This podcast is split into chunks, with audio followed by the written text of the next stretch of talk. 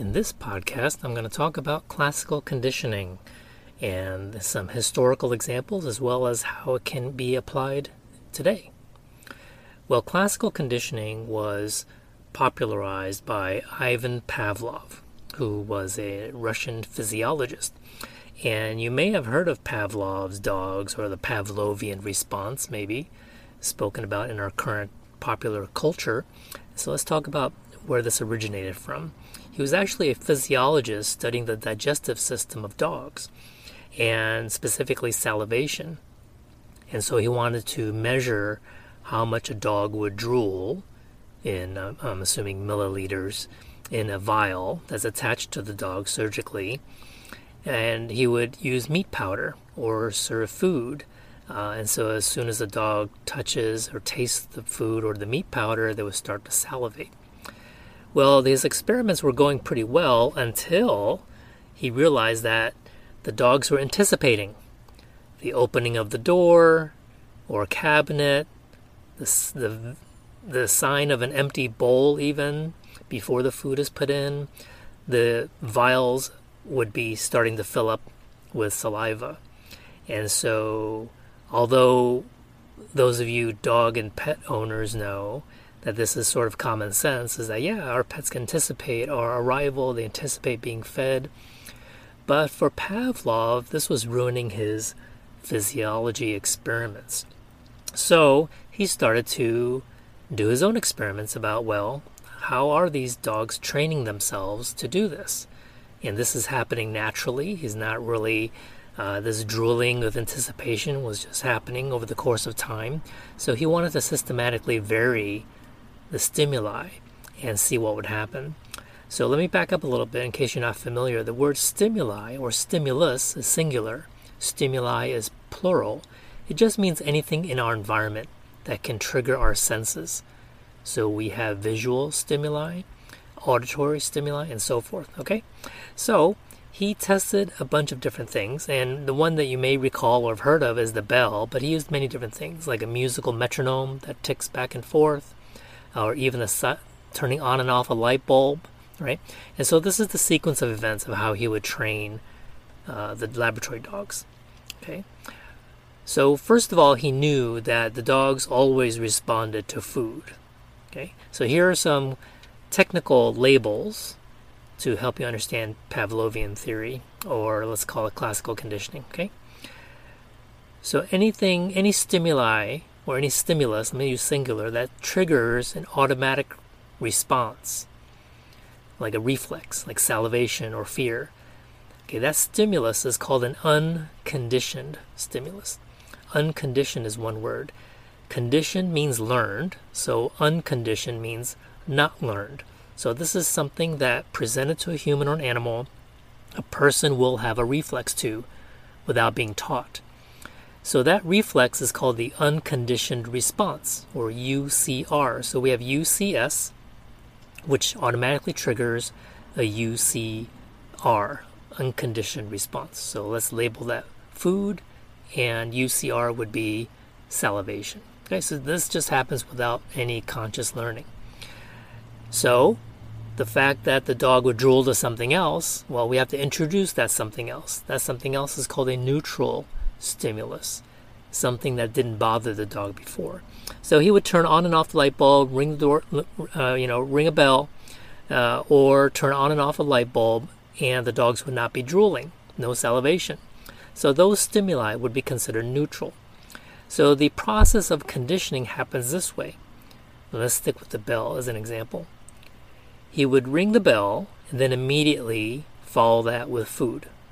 So the neutral stimulus is introduced, immediately followed by the unconditioned stimulus of food.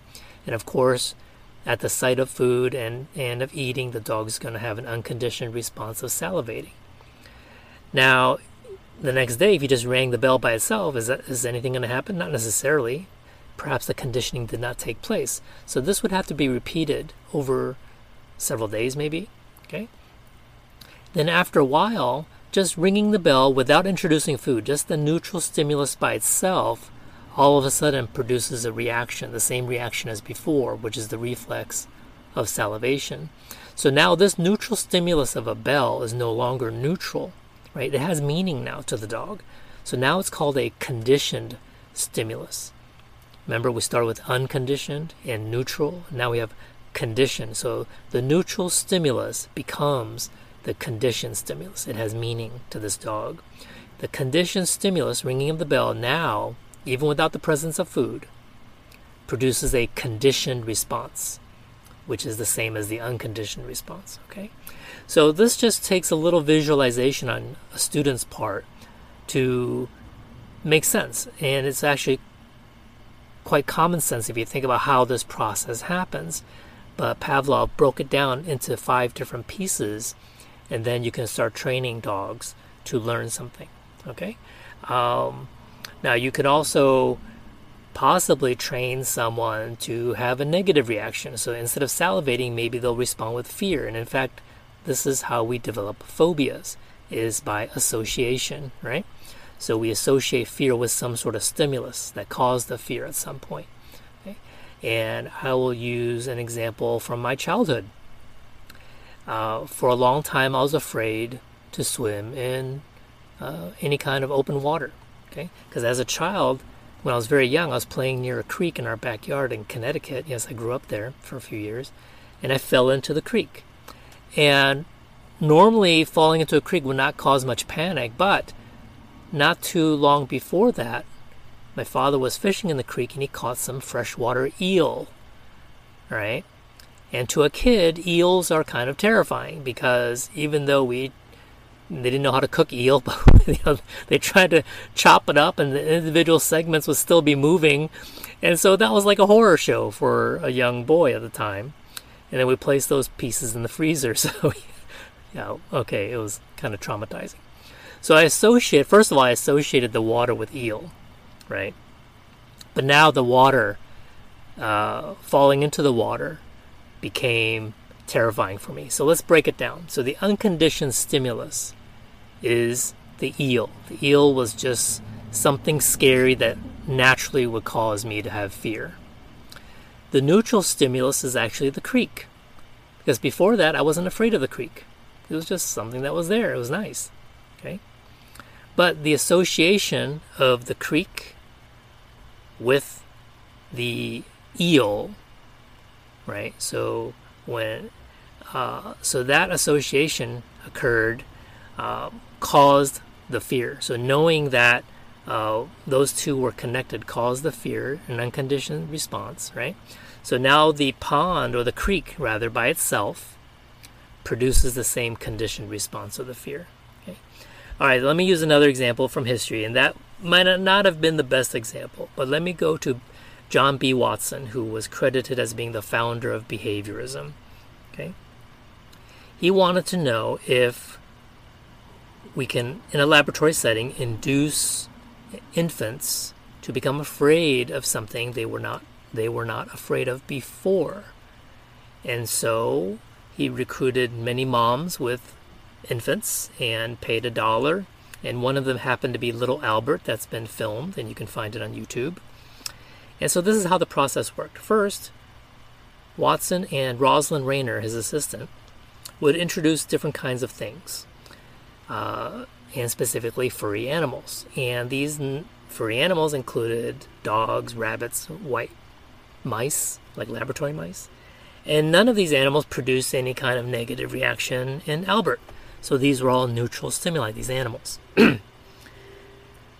now, the unconditioned stimulus here is something that always causes an unconditioned response of being startled or being afraid in young babies would be a loud noise. So he would hit a hammer against a steel rod, and every time a young baby would be startled and start crying. Okay, it produces fear. All right, so that's our baseline. Now, what would happen is, while little Albert and the other infants were playing with a specific animal, and he chose the white laboratory mouse, then while the mouse is in the presence of little Albert, as an example, a loud noise would occur. So, of course, he would get startled and start crying. Over several pairings of playing with the mouse and a loud noise occurring, the association took place so that in the future, when introduced with a light with a white laboratory mouse, and there's no loud sound being produced, the sight of the mouse by itself caused the conditioned response of fear and being startled, being scared of it. Okay? And in fact, there are a couple of terms I want to introduce here. One is stimulus generalization. So, in the case of little Albert, he not only became afraid of white laboratory mice through this process, he became afraid of other furry items. So, in other words, his association, his conditioning has generalized from what originally caused the fear. It's like someone you know who's afraid of dogs, and originally maybe they were bit by a German Shepherd, right, which caused the fear during childhood and adulthood. But then that person is afraid of most dogs, right? That would be an example of stimulus generalization. Okay. Now, another term would be stimulus discrimination. So in this case, this is if during classical conditioning the person only has a response, conditioned response to that very specific stimulus. So for little Albert, for him to experience stimulus discrimination, he would only be afraid of the white laboratory rat, not other rats, not cats, not dogs, not other furry things. Okay, so that's the difference between stimulus discrimination and stimulus generalization. So, especially if you pet owners, see if you can spot these in your pets, right? If you know that your pet cat or dog runs or freaks out when they see a bowl, is it stimulus generalization? Does that mean that you can present any bowl, hold it in the air, and they'll think it's food? Or is it only their bowl, their specific bowl with the paw prints on it? is that the one that your pet would respond to? And that would be stimulus discrimination. Okay? All right, just a couple notes to finish up here. Now, uh, this is like a celebrity psychology gossip. So, John B. Watson was eventually fired from his job.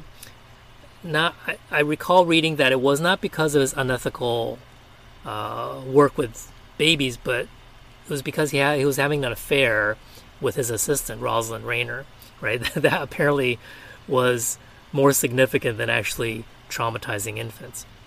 And yes, by today's ethical practice, that that kind of experiment would definitely not be conducted today. So that that's that's the ethical conclusion of that. And so during that time, these things were allowed apparently at the time. Now, so John B. Watson, being a well-known uh, psychologist, eventually got career in marketing and advertising. So a lot of the advertising techniques you see today involve a lot of psychology, and, and you can see it readily Think of association. Whenever you watch a television ad or a print ad or internet YouTube commercial, what is the message being invoked? What kind of reaction or response are they trying to associate with this product? Is it high status? Is it happiness by using humor? Is it by using very sexy, attractive looking people? Okay. Um, so when you think of, or if you get tired of seeing advertisements that use sex to sell products, well, we can credit John B. Watson for that because he was the first to utilize these psychological techniques to advertise products. Whereas before that, advertising was pretty boring. It was just a, a, a sign says, "Hey, use me, ABC toothpaste," you know that kind of thing. It, it wasn't until he came along that he associated using toothpaste with having whiter teeth, which meant being more attractive, which meant uh, you know being sexy, or you know for that time, you know, sexy was different but having of high status. Okay, so all these kinds of associations, positive associations, were created by uh, Watson at the time. Now you can think about other kinds of car commercials, right? I remember back in the day, Volvo commercials were trying to send the implicit message that if you were not, you were not driving your you know kids in the child seat in the back inside a Volvo or a particular brand of vehicle, then you're a bad parent, right? That to be a good parent, you must be uh, driving your kids in this car that's considered safer. Okay, so look for these associations in advertising, and I think you'll find it interesting. Okay, that's it uh, for this podcast. This is Dr. C, and I'll talk to you next time.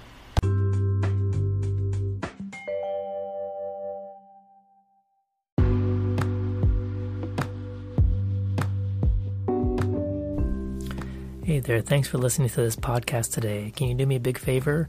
Um, just so that this podcast gets heard by more students of psychology and other people interested in the field. Uh, go to Apple Podcasts and put a little rating there if you like and uh, a brief um, review. Okay? And you can also contact me directly using the links in the description, whether it's Twitter or email, with any suggestions or feedback that you may have to make the show better. And uh, if there are any topics you want me to talk about, I can add them. And if you want to support me by buying me a coffee, the methods are listed in the description as well. Again, thanks and have a great day.